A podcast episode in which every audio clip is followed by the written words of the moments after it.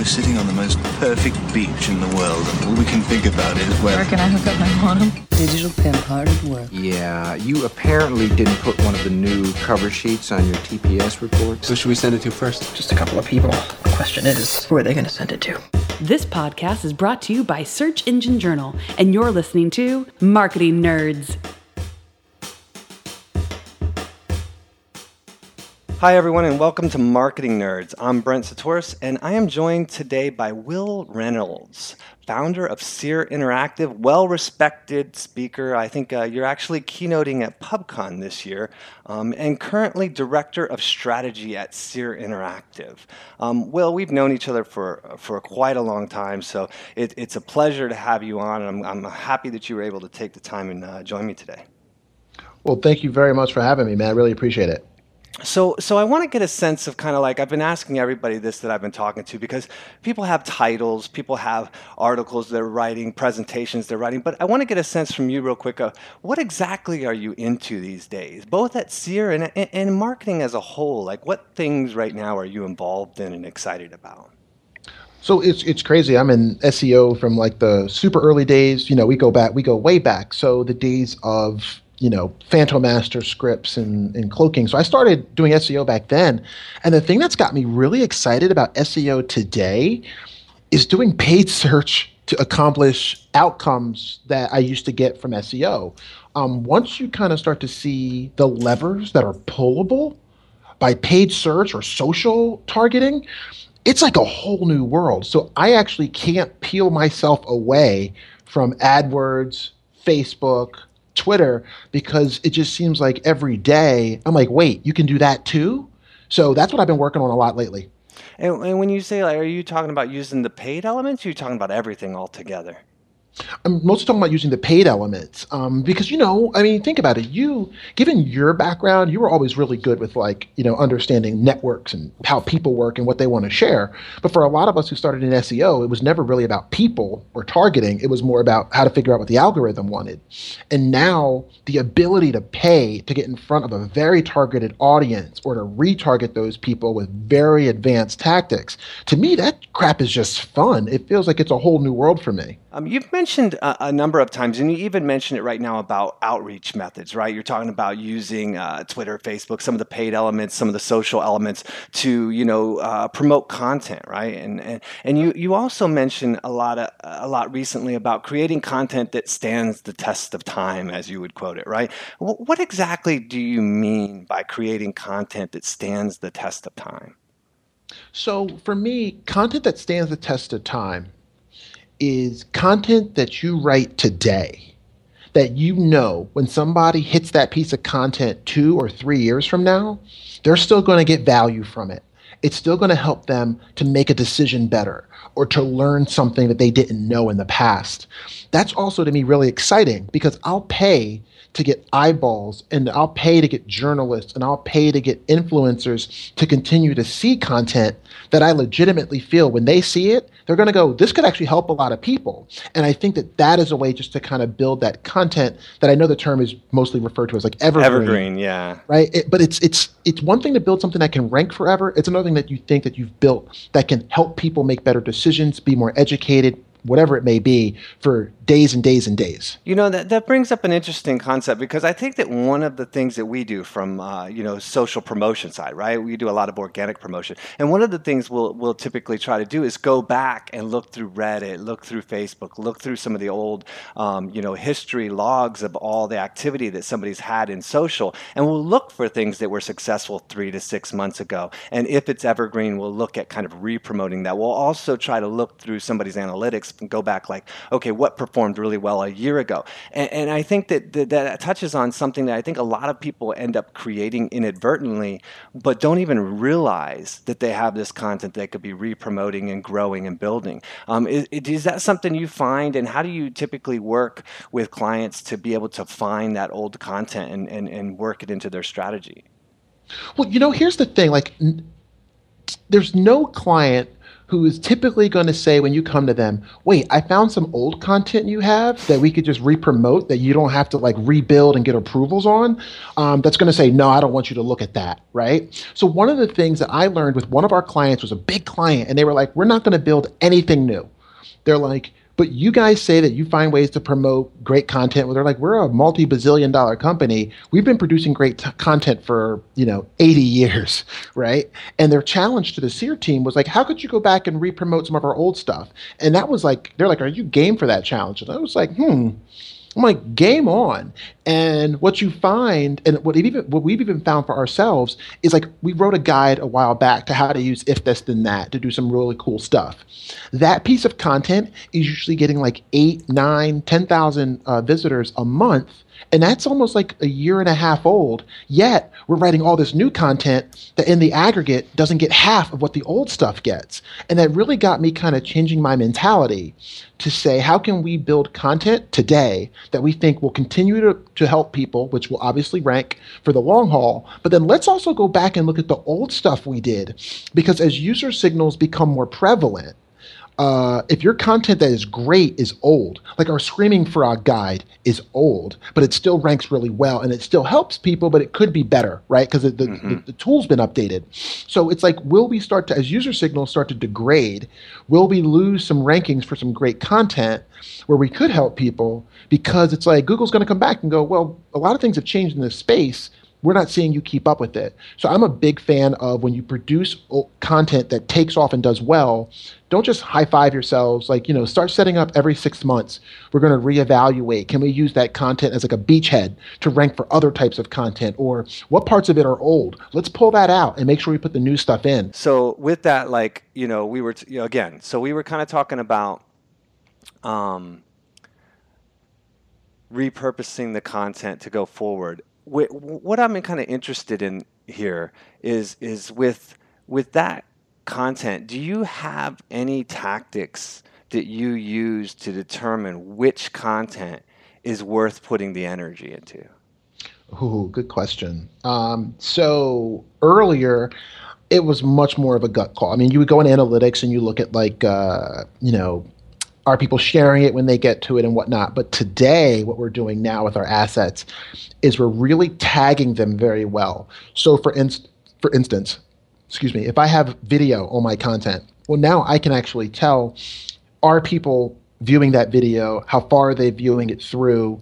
Um, I'm looking at scroll depth on the content. I'm looking at people hovering over the share buttons. So now what SEER is starting to do is get much more strategic in setting an asset up in the first place where we can to be able to have the right tagging in place so we can truly tell does this feel like an asset that when people are getting to it, they're actually engaging with it and it's solving their problems. And if so, then we know it's worth pouring our time into kind of repurposing it or putting more time into it. And have you done any have you done any testing into it to see like on average when you find an article that has these factors and then you go back and rewrite them and relaunch them, you're seeing a, a growth like afterwards from search?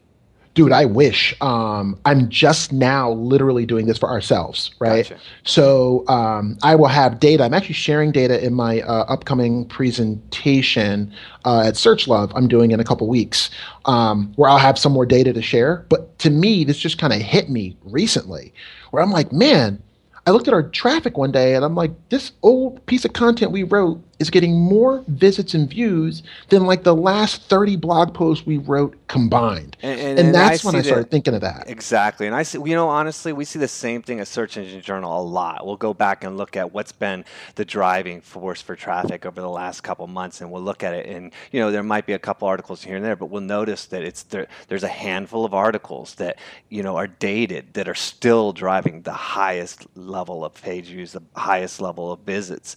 Um, you know, it, it strikes me when you're going through this of an idea that you know you might even be able to using analytics reports, and I'm not you know the smartest analytics guy, but to be able to track drop off, like the drop off of traffic. You know how you can do spike reports like, hey, this has an increase of X amount, but if you could find out what an average view is and then say send an alert when that view starts to drop Ooh. below a certain number, it might be a way of setting yourself up to be notified when something's starting to lose its um, its place, right? Ooh. Yeah. Uh, let me take. I'm taking some notes on that, so you're gonna have to give me a pause. Um, no, I really like that. One of the things that I'm also looking to do now that I'm playing with AdWords and retargeting is now I'm able to realize and tagging that if I say someone has scrolled 75% of the way down, then I can put them into a custom audience. Um, I can set up a pixel to put them into a custom audience into Facebook, into Twitter, right? And I'll say, okay, this tag will just continue to build me an audience of people who got that far through the content.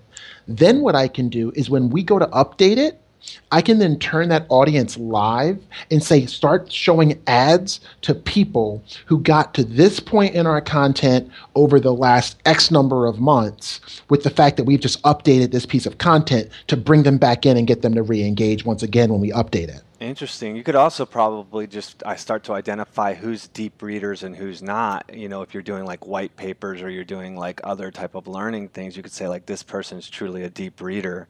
Uh, you know, I'm gonna send them into some of our longer form content. That, that'd be interesting too. Yeah. that stuff that stuff to me is super cool because you start thinking, okay, I've got an asset, it took off, it did well, it's starting to get a little bit dated. I can update it, but then how am I going to let the world know it's updated?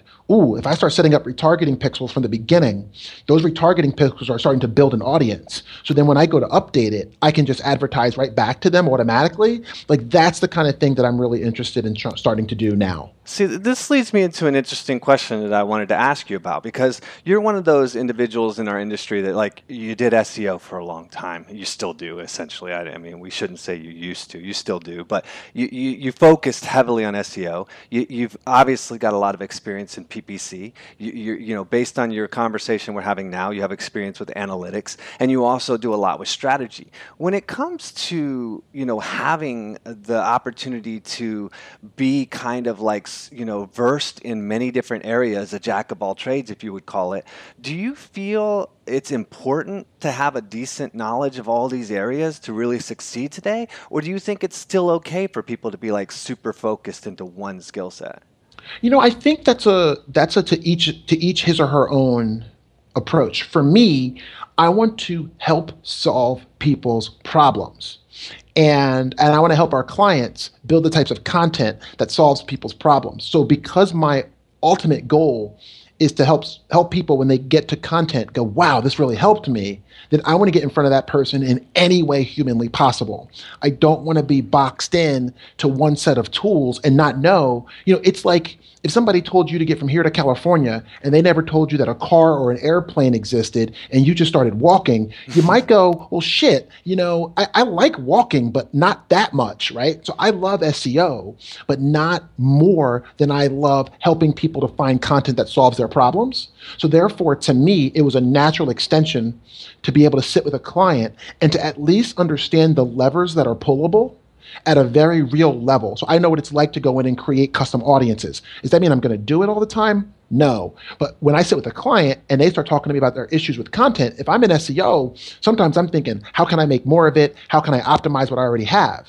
If I know some of the levers that are pullable on PPC, I might say, well, we're not producing content just to produce content. We're producing content to solve a problem. And if I can bring a larger tool set to that, then I'm really focusing on the out the outcome, which is to solve a problem for a client, versus the output of how much content did I get done and where does it rank. Well, you've always kind of thought that way. I mean, like from my experience with you, it's like you've thought more about what makes people tick, uh, what makes people want to share, what makes people, you know, feel, you know, good about the stuff they're sharing.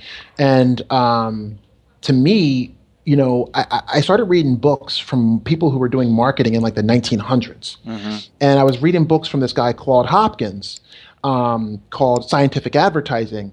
And you just start realizing, like back in the day when people didn't have an algorithm to figure out or to trick, they had to know how people worked. And I'm willing to place the bet that understanding how people work and how they make purchasing decisions is a is a harder skill to disrupt than just understanding how Google works. Interesting conversation's been coming up a lot, and you mentioned it as well when we were talking recently about Google Plus. Um, you know, there there is a a number of opinions out there uh, and strong opinions on both sides. You have people on one side saying, look, you know, Google Plus is going nowhere. It's got, you know, its own office space. It's got its own staff. It's, a, it's got a direction. It's got a purpose. And then there's other people who feel, you know, Google Plus is on its way out. Um, and, and, and, I'm curious to get your point um, on what you believe is the future of Google Plus and, and, and, and explain kind of like why you have that view. Gotcha. Um, well, you know, to me, I think one of the one of my responsibilities for our clients is to help them to figure out where they should have a dog in different fights, because they know they can't be in all of them, and they're saying strategically, well, where should we kind of put five percent of our time to make sure we don't miss the boat?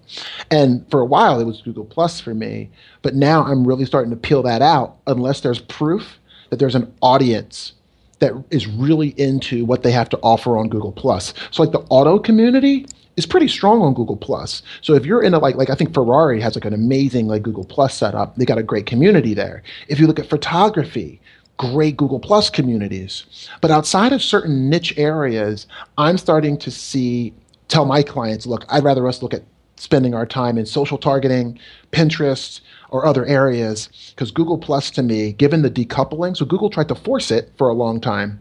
And once they realized that that wasn't going to take, even when they tried to connect it all, the fact that they're starting to parse these things out, like their photo app is amazing. It, it blows away anything else that I've seen out there. I can type in rear view mirror in photos now and it'll show me photos where I've taken pictures in rear view mirrors. That's insane. The funny thing though is they've taken like a Trojan horse like that that they could have used to continue to keep us on Google Plus and decouple it. They're taking Hangouts, which was the other thing that they did amazingly well, or pretty well. Uh, I'd rather use Skype most times, but they did a pretty good job on it. A lot of people use it. They've decoupled that from Google Plus. So I'm a little bit concerned about having my clients spend any real time there unless there's data and proof that their community is on that platform. I think that what Google did that nobody else has done is they really forced it it wasn't a play of like we want to make a really good social platform. It was like we're behind on social. So let's utilize our big reach and our large audience and force social to occur. And I think that, you know, if you look at Google from a search perspective, they created a search engine that everybody wants, you know, that was so successful that people don't call it the internet, they call it the Google, right? You right. know, I mean, they, they surpassed branding to that point, right? And, and, and that wasn't forced. It, it was natural, mm-hmm. right? And I think the mm-hmm. thing is, is that when you take an audience that you have with Google and you force social at them, it's almost the worst of two worlds coming together. I would say that applies for almost all social sites today, right? Totally, right? I uh, I think you bring up a great point uh, there. Is you know, you remember when somebody told you to try out Google, right? And you remember when you're like, oh, I'm using Yahoo or Lycos or Hotbot or whatever. And when you used it, they earned the right for you to come back because the results were so great. And that's an interesting way of looking at it versus forcing people like they didn't have the bully pulpit to force people to use anything and now that they've got it instead of them building something that would earn hearts and minds. They just tried to force it kind of in. Um, so it's interesting to see that the way it's kind of gone. One last question I really wanted to ask you about, and, and that's uh, you know something that is is kind of near and dear to me as well, and that's your work with Covenant House. Um, I, would like to get a little bit more insight into what you're doing with Covenant House, the yearly sleep out, and, and also what, pe- what what would you like people to know about that cause in general, and why does it resonate with you? Okay.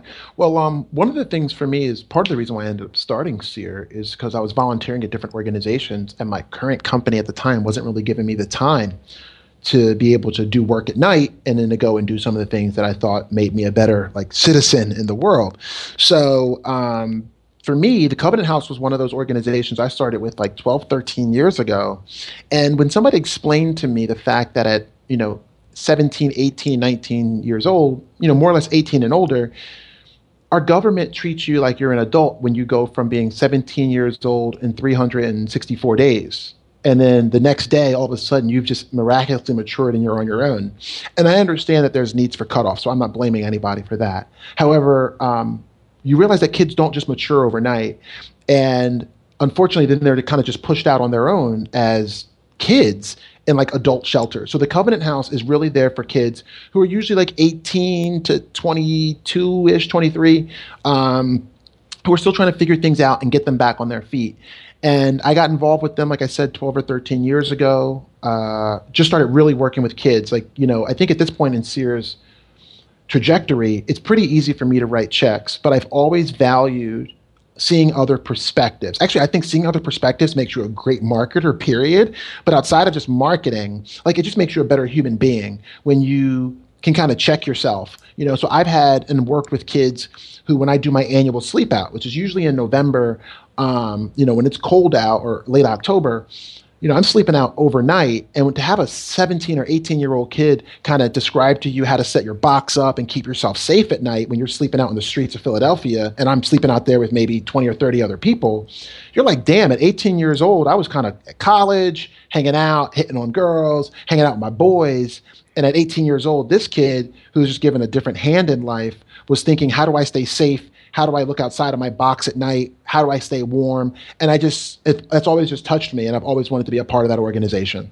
And so you actually do a, a, a, yearly sleep out where you go out and, and stay out in, in, in the element for the whole night? Yeah, it's brutal sometimes too, man. Um, I've done it like four years in a row now. Um, one year we got lucky and it was like 45. And then uh, last year, I think it was 27. Um, so it was so cold uh, that I mean, you're numb super early by like 12 o'clock. You're numb, and then you're just like, I can't leave until six. You're sleeping outside somewhere in Philly. Usually, it's in Germantown, which is not the best area, um, in a parking lot. So we're safe, kind of. But you know, there's a vulnerability you feel when you're outside and you hear like somebody, uh, you hear like a backfire, and you're out in a box you think it's gunshots, right? Because um, you just feel so open yeah. to the elements and to whatever happens. So it's really interesting to feel that vulnerable. Um, and for me, it's a great reminder that as stressful, quote unquote, as this life could be with running a company and Google making changes and all that stuff, it really helps me to keep that part of my life in check to realize that that's really not that big of a deal. The things that are quote unquote stressful or tough ain't shit compared to what some kids are going through every day on the street. So it helps me to keep my life in check. I probably get more out of it than even the kids do. Yeah, balance is important, and uh, I think that you can never lose sight of compassion, right? I mean, it's it's one of the things that I think, especially being in a city environment, it's easy to kind of become numb to you know people who need a little bit or who need a little help or to start thinking you know oh they they they're all just lazy or they don't have you know they don't care they don't try you know and, and to not realize that in some cases people don't have a choice and it, it's just where they've ended up yeah a lot of it's the hands you're dealt i mean like my dad uh, for instance, grew up in Philly on welfare. So, you know, uh, and then he just chose to live a life a certain way that helped me to be who I am. But like, not everybody's dad did that, right? And that's just the hand you're dealt. So for me, it's just really important to try to make the city a little bit better and help some of the kids in the city have a little bit better shot at life. Well, thank you for your uh, good community service and your help in that that cause. And thanks again uh, for joining me uh, for the podcast. I really enjoyed it. Um, you know, uh, I'm hoping that we'll get a chance to talk again soon. And I, I think you were saying something like we're going to have to definitely hang out in uh, PubCon and go out and uh, get a drink at least once. Definitely, man. I'm, I'm, I'm going to be there. I'm bringing my mom with me, so maybe you can hang out with me and my mom for a minute. uh, absolutely, I'd be happy to. Thanks, Wil. I'll talk to you again soon. You got it, Brent. Thanks for having Cheers. me, buddy. This Marketing Nerds podcast has been brought to you by Search Engine Journal. For more news, interviews, and how to guides from marketing experts from around the world, visit us at searchenginejournal.com.